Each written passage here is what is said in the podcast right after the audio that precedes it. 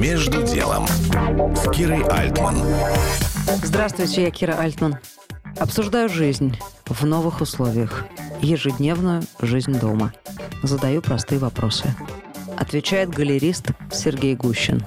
Что конкретно ты делаешь для самого себя, чтобы быть в реальности, не впадать в тоску, не сходить с ума? Конкретные действия твои. Я начал вести дневник. Это самое простое, что тебя заставляет, стимулирует каждый день брать э, компьютер и что-то писать.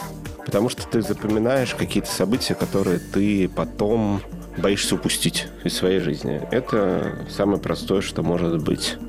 Второе – это общение с близкими. Мне повезло, мои близкие получили так называемую прививку гуманизма. Они были уколоты, не знаю, в детстве, в юности, когда-то. И это самое важное. Э, потому что я всегда говорю, что ничего ценнее человеческой жизни нету. И ничего мы не можем ничем оправдывать.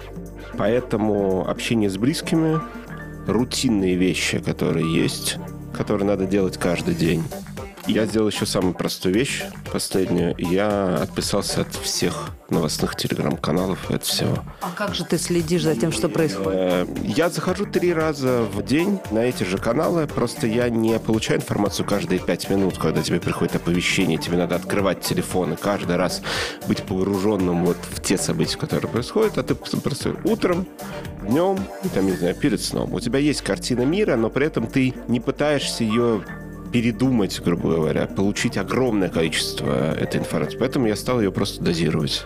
Просто для себя. Вот так. Сергей Гущин, галерист.